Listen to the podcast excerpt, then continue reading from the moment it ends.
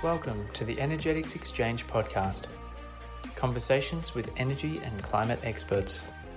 Please note that the information and commentary in this podcast is of a general nature only and does not take into account the objectives, financial situation, or needs of any particular individual or business.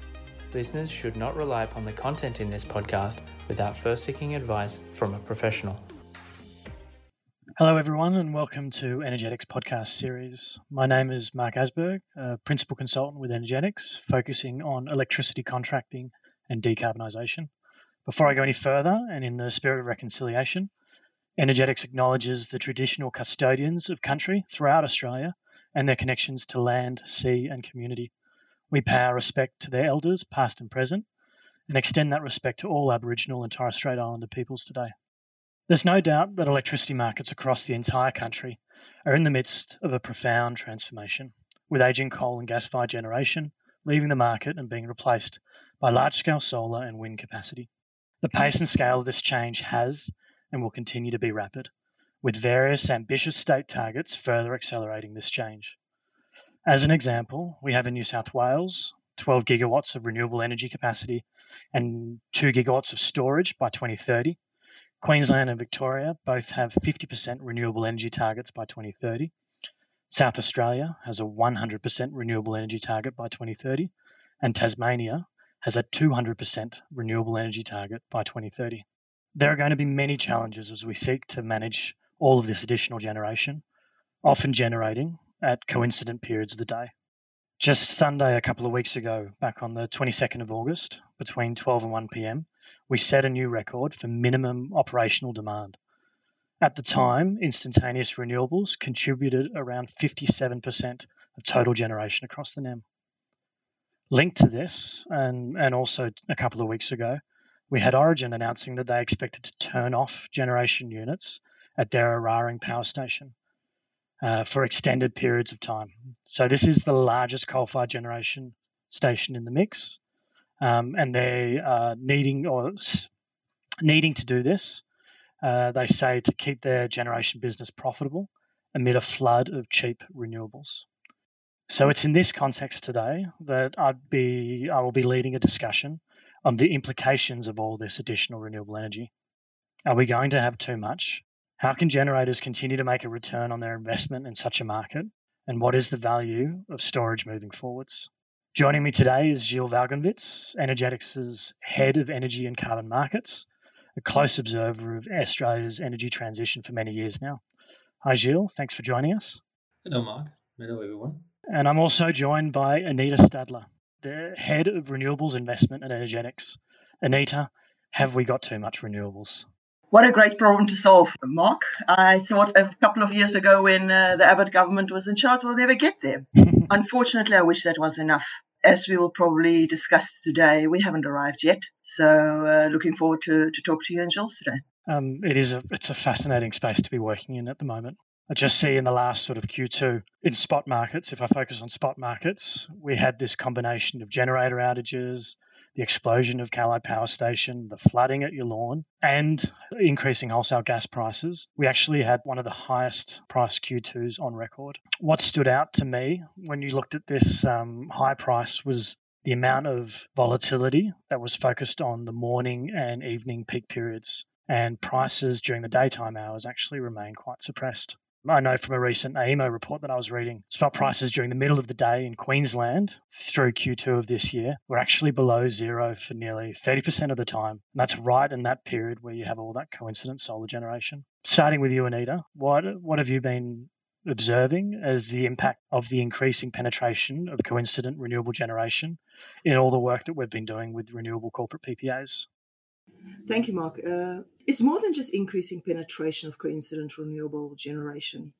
You also need to consider the relatively low or at best flat levels of demand. These drivers combine to gradually erode dispatch weighted average prices. Consequently, we observe a downward trend in run of plant renewable PPA prices to compensate the buyer for the decreased value of the spot prices they are expected to receive. Beyond financial PPAs, corporates are also exploring ways to increase the utility of their renewable energy hedges. However, they will also find that many retailers do not attach significant value to additional generation in the middle of the day. even if there's a good correlation with the corporate buyer's load shape. The middle of the day is when most negative price events are observed and expected to occur with increased frequency. However, given the resource mix in each state, the time periods and magnitude of this trend will vary across jurisdictions. You called out Queensland earlier in your introduction. However, if we just look at Q2 2021, there's been an increase across the NEM from 4% in Q2 2020 to 5.1% over the same period this year. Tasmania has also been called out with 6% of the volume in negative price territory during Q2 2020. In contrast, with much of the NEM, negative prices were between 1730 and 2030 due to the dominant wind generation profile in that state. Luckily enough, the financial impact of these negative price events is still subdued. In Queensland, for example, during Q2, it was $1.30 per megawatt hour, and in Tasmania, only 50 cents per megawatt hour. This is because when prices move into negative territory, they seldom stay lower than minus $100 for prolonged periods of time. Nonetheless, there's an increased risk of the frequency of these events occurring, and the events may start becoming more prolonged. This requires more accurate self forecasting and sophisticated bidding capabilities from the generators that are participating in this market.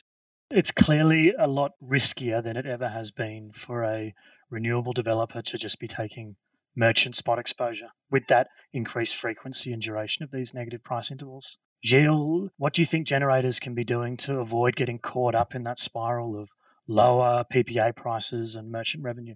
Well, Anita just highlighted the increasing covariance risk due to the high dispatch of coincident variable renewable energy generation. And in, in this context, what we are seeing is that some generators are reassessing their revenue strategy so beyond the sale of uh, generation following or run-of plant contract for difference, uh, the question is whether uh, these generators could sell um, firmer products and, and getting a greater value for such less risky product from the buyers. And if so, what is the right mix of power generation assets or contracts for them to enter into to reduce their own uh, market risk? So I can talk here about the ability to offer long-term renewable energy uh, flat swaps or shaped offtake agreements uh, to better align with an off-taker's own load shape, for example.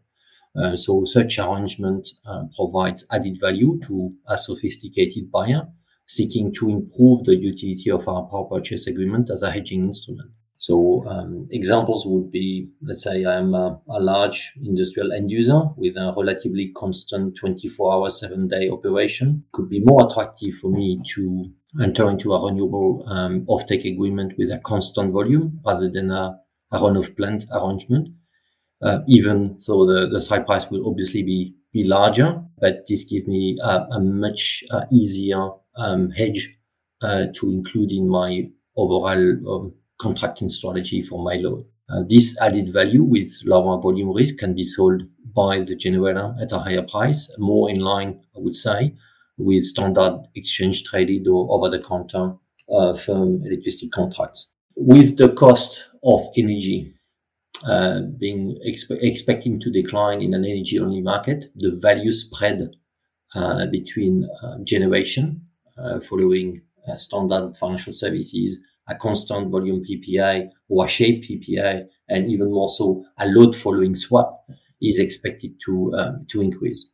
Um, so the more um, I would say covariance risk you have, um, the more um, attractive it would be for me to uh, purchase at a premium uh, a flat swap or a load following contract rather than a generation following contract. So having said that, the ability for a renewable energy generator to offer such product requires a portfolio approach to project development and management rather than an asset specific approach. So you can offer such firm product with a combination of assets, risk management instruments of insurance products, but it could be risky for you to offer such a flat swap based only on one asset or even even one technology, let's say, um, as we experienced um, when was it in February 2020 uh, in Texas in the ERCOT market. Uh, doing, um, I think it was nearly five days of um, um, extremely cold snap that Texas experienced. You had gas pipelines that were not available, um, and gas is important um, fuel in, in, in, Texas. You had a number of um, um, wind turbine generators uh, that were not weatherized and were not able to operate during these extreme weather conditions. And on the other hand, that what they've done in, in Texas, that a number of wind, wind generators were selling uh, basis um, hedges, P99 hedges, and, and therefore we're taking the volume risk, but not being able to, to dispatch when actually the, the, the market was at, at the cap of 9,000 US dollars per, per megawatt hour. So they they lost um, you know equivalent of um, nearly I think one year of expected revenue in a matter of five days. Wow! In Australia, we have seen um, some uh, renewable energy generator le- leveraging retail electricity license, adding firming capacity such as open cycle gas turbines to their portfolio to offer load following retail products.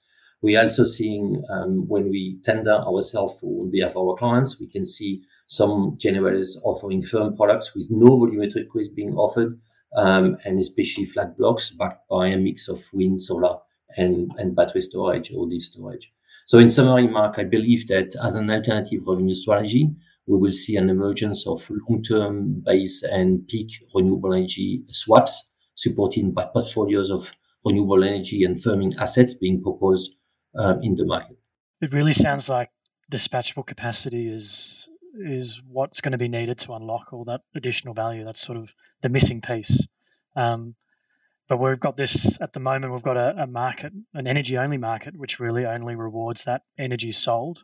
So it doesn't, to my eye, it doesn't look like you have the long term investment signal that you need to promote more dispatchable capacity being built. Anita, um, I don't know if you've got any thoughts on that long term investment signal and what's there for dispatchable capacity. There's no doubt that, as Jules pointed out, that uh, the given the current market design, that the signals is rather muted for long term uh, investment in capacity. However, there's there's definitely signs uh, that this will change. But more importantly, I think it's a recognition that transitions are always challenging. And it requires forward looking organizations to invest in new capabilities and skills to actually uh, flourish in this new and in emerging markets. So, no doubt, I agree that you need to balance the, the hedging benefits with the hedging costs at all times if you were to develop uh, structured uh, and firmer products to offer the market. Um, however, if you invest in, in short and long duration storage assets, or as Jules has also talked about, uh, using uh, gas as a firming kind of generator, it will actually open up new markets for renewable energy generators in the time. And I think there's there's strong signals that these markets will become much more lucrative um, as the designs of the post 2025 market starts um, emerging. So this is particularly important if you start moving towards more of a portfolio level construct, which is also uh, increasingly, I think, necessary for renewable energy generators to survive, to optimize their revenue. And I think, therefore, I, I do believe that it's very important to invest in these new capabilities. It's not only the physical capabilities, but also people skills uh, to optimize the revenue and to actually minimize causer pays charges as well, which is increasingly something that generators need to deal with. It's no more a market where they can sit back and just dispatch. So we've been um, using uh, portfolio performance evaluation methods um, ourselves in Energetics to support some of those um, renewable energy generators interested in, you know, reviewing their um, offtake strategy and uh, portfolio construct. So the, the idea is to, to allow uh, renewable energy generators to assess generation investment and risk management instruments targeting a specific offtake product. So when doing so, we take into account the risk return trade-offs in the spot and the forward markets, as well the, the risk tolerance of the specific renewable energy business that they are um, into. Uh, so we consider technological and geographical diversity when, when doing this type of analysis. For example, which mix of wind, solar, and firming capacity to consider, where to ideally locate this capacity to get complementarity of, of the generation profiles that you get uh, depending on the rest zones you, you invest in or you contract with. Uh, we assess net short and long positions, residual spot exposure, and possible risk management instruments to reduce such residual spot um, exposure. Therefore, we gauge the hedge benefits or the hedging benefits against the cost, as um, Anita just uh, flagged uh, a few minutes ago. So addressing your specific comment, Mark, about the increasing value of firm um, dispatchable capacity, very clearly, uh, the ability to firm intermittent generation through aggregated demand response resources as storage capacity, being battery storage or pumped hydro, energy storage, or the support of uh, gas peaking capacity is fundamental in my view to manage such, such transitions. So this support can be provided directly within your own portfolio or contracted with a third party. One of the key questions in, in my view that we will hopefully see a, response soon is whether we will have some competition in firming services in the future or end up with quasi um, oligopolistic position with a small, small number of providers such as Snowy Hydro, for example. I mean, it's clear that governments and uh, AEMO are seeing the importance of dispatchable capacity in the mix. I know just uh, a few months ago we saw the New South Wales government announce a new 100 megawatt battery, which was going to be built in the Riverina to support its its own retail electricity contract on a 10 year term. The contract I know is the second biggest in the state, um, and the numbers are I know they're larger than your average contract. You're looking at 1.8 terawatt hours, a 3.2 billion dollar contract value but I just can't help but suspect that it gives us an indication of the general future direction which retailers and generators are, are looking at when they're constructing their portfolios into the trying to future proof their portfolios. So Gilles, what advice would you give to a generator looking to to future proof their portfolio, given the significant changes and the challenges that we're expecting across the NEM over the coming decade? Well, the first short term option potentially is to lobby against the ESB market design options. um, let, us try to be uh, more realistic now. Uh, so we know that the, the long-term uh, investment signals for um, new power generation capacity in an energy-only market will not be sufficient due to decreasing value of energy in the market with increasing penetration of low marginal cost renewable energy generation. This is nothing new and it has been uh, you can find extensive literature on the limit of an energy only market to support new generation capacity investment when you have higher and higher penetration of variable renewable energy. So at a high level, to address what we call this missing money problem, uh, we could allow um, higher scarcity pricing uh, than the current market price cap at $15,000 per megawatt hour a move that we know is uh, politically risky. Yes. Uh, except if you start saying, well, you know, we cap what the retailers can charge to the customers, but then you end up with potentially retailers going to liquidation. We could set up a permanent strategic reserve, basically paying coal-fired generators to mothball rather than shut down, which is not probably too different what we're seeing in, in Germany um, happening to support especially the um, brown coal-fired power stations in, in the eastern part of Germany. Once again, politically risky, and not really efficient as a non-market mechanism, I would argue. So alternatively, we could set up a parallel capacity market, and the Energy Security Board is currently pushing for such. Uh, I would emphasize a decentralized capacity credit market, not not um, a centralized one similar to the the WEM in reserve capacity market in WA. And such the expectation is that such decentralized capacity credit market would allow generators to claim credits as a function of the firmness and dispatchability of their assets, and retailers to acquit their obligations related to the load that they sell uh, during system peak by purchasing such credits. So if such capacity uh, market mechanism is put in place through an expansion of the retailer reliability obligation scheme, uh, renewable energy generator uh, that would have invested in firming capacity would be able to consider generating revenue from both the energy and the capacity markets without talking here about revenue from the frequency control ancillary services market or other system services that we are likely to see marketed in the future. So when seeking to future-proof renewable energy generation assets, which I think was your question mark, yes, there is therefore a clear interest for firmed uh, portfolio. The question is then whether to own the fast response firming dispatchable capacity or whether to contract for it. Uh, we could spend more time talking about the key challenges and implications of uh, such decentralized capacity credit market but it's probably best to keep this to another podcast. Um, just thinking about the yes. Any um, final thoughts from you, Anita? Hmm. Um, I think, regardless of whether or not we have a capacity market, the, the bottom line is that renewable energy developers will need to become more sophisticated in managing their portfolios in order to maximize returns and minimize risk. In this regard, scale matters. not only in, in asset management, where we believe that generators that retain their portfolios and grow their portfolios will be better able to uh, compete in these markets that are emerging. But we're also seeing collaborative models emerging that will support an innovation in the management of risk. For example, aggregation of models for non energy services and over the counter market for financial products specific to renewables to back structured products, we believe will become much more common. Um, but that will require renewable energy developers to, to grow in their sophistication to be able to interact with these products and to manage their risk accordingly. Thank you both for joining us today. It's really been a fascinating discussion. Uh, there is a lot here that we can unpack if we had more time. But a few key, I guess, takeaways for me. The first one is really that for renewable generators, straight merchant exposure will become increasingly risky, and generators will require sophisticated forecasting and bidding capabilities just to be able to optimize their revenue strategies. There's also clearly an opportunity for renewable generators to further reduce risk and optimize returns by taking this portfolio approach that we talked about, rather than an asset specific approach to managing their renewable energy assets. And the last one is that integrating storage into such a portfolio approach could help future proof uh, your the investments by giving them the opportunity to sell firm electricity derivative contracts rather than straight spot market exposure.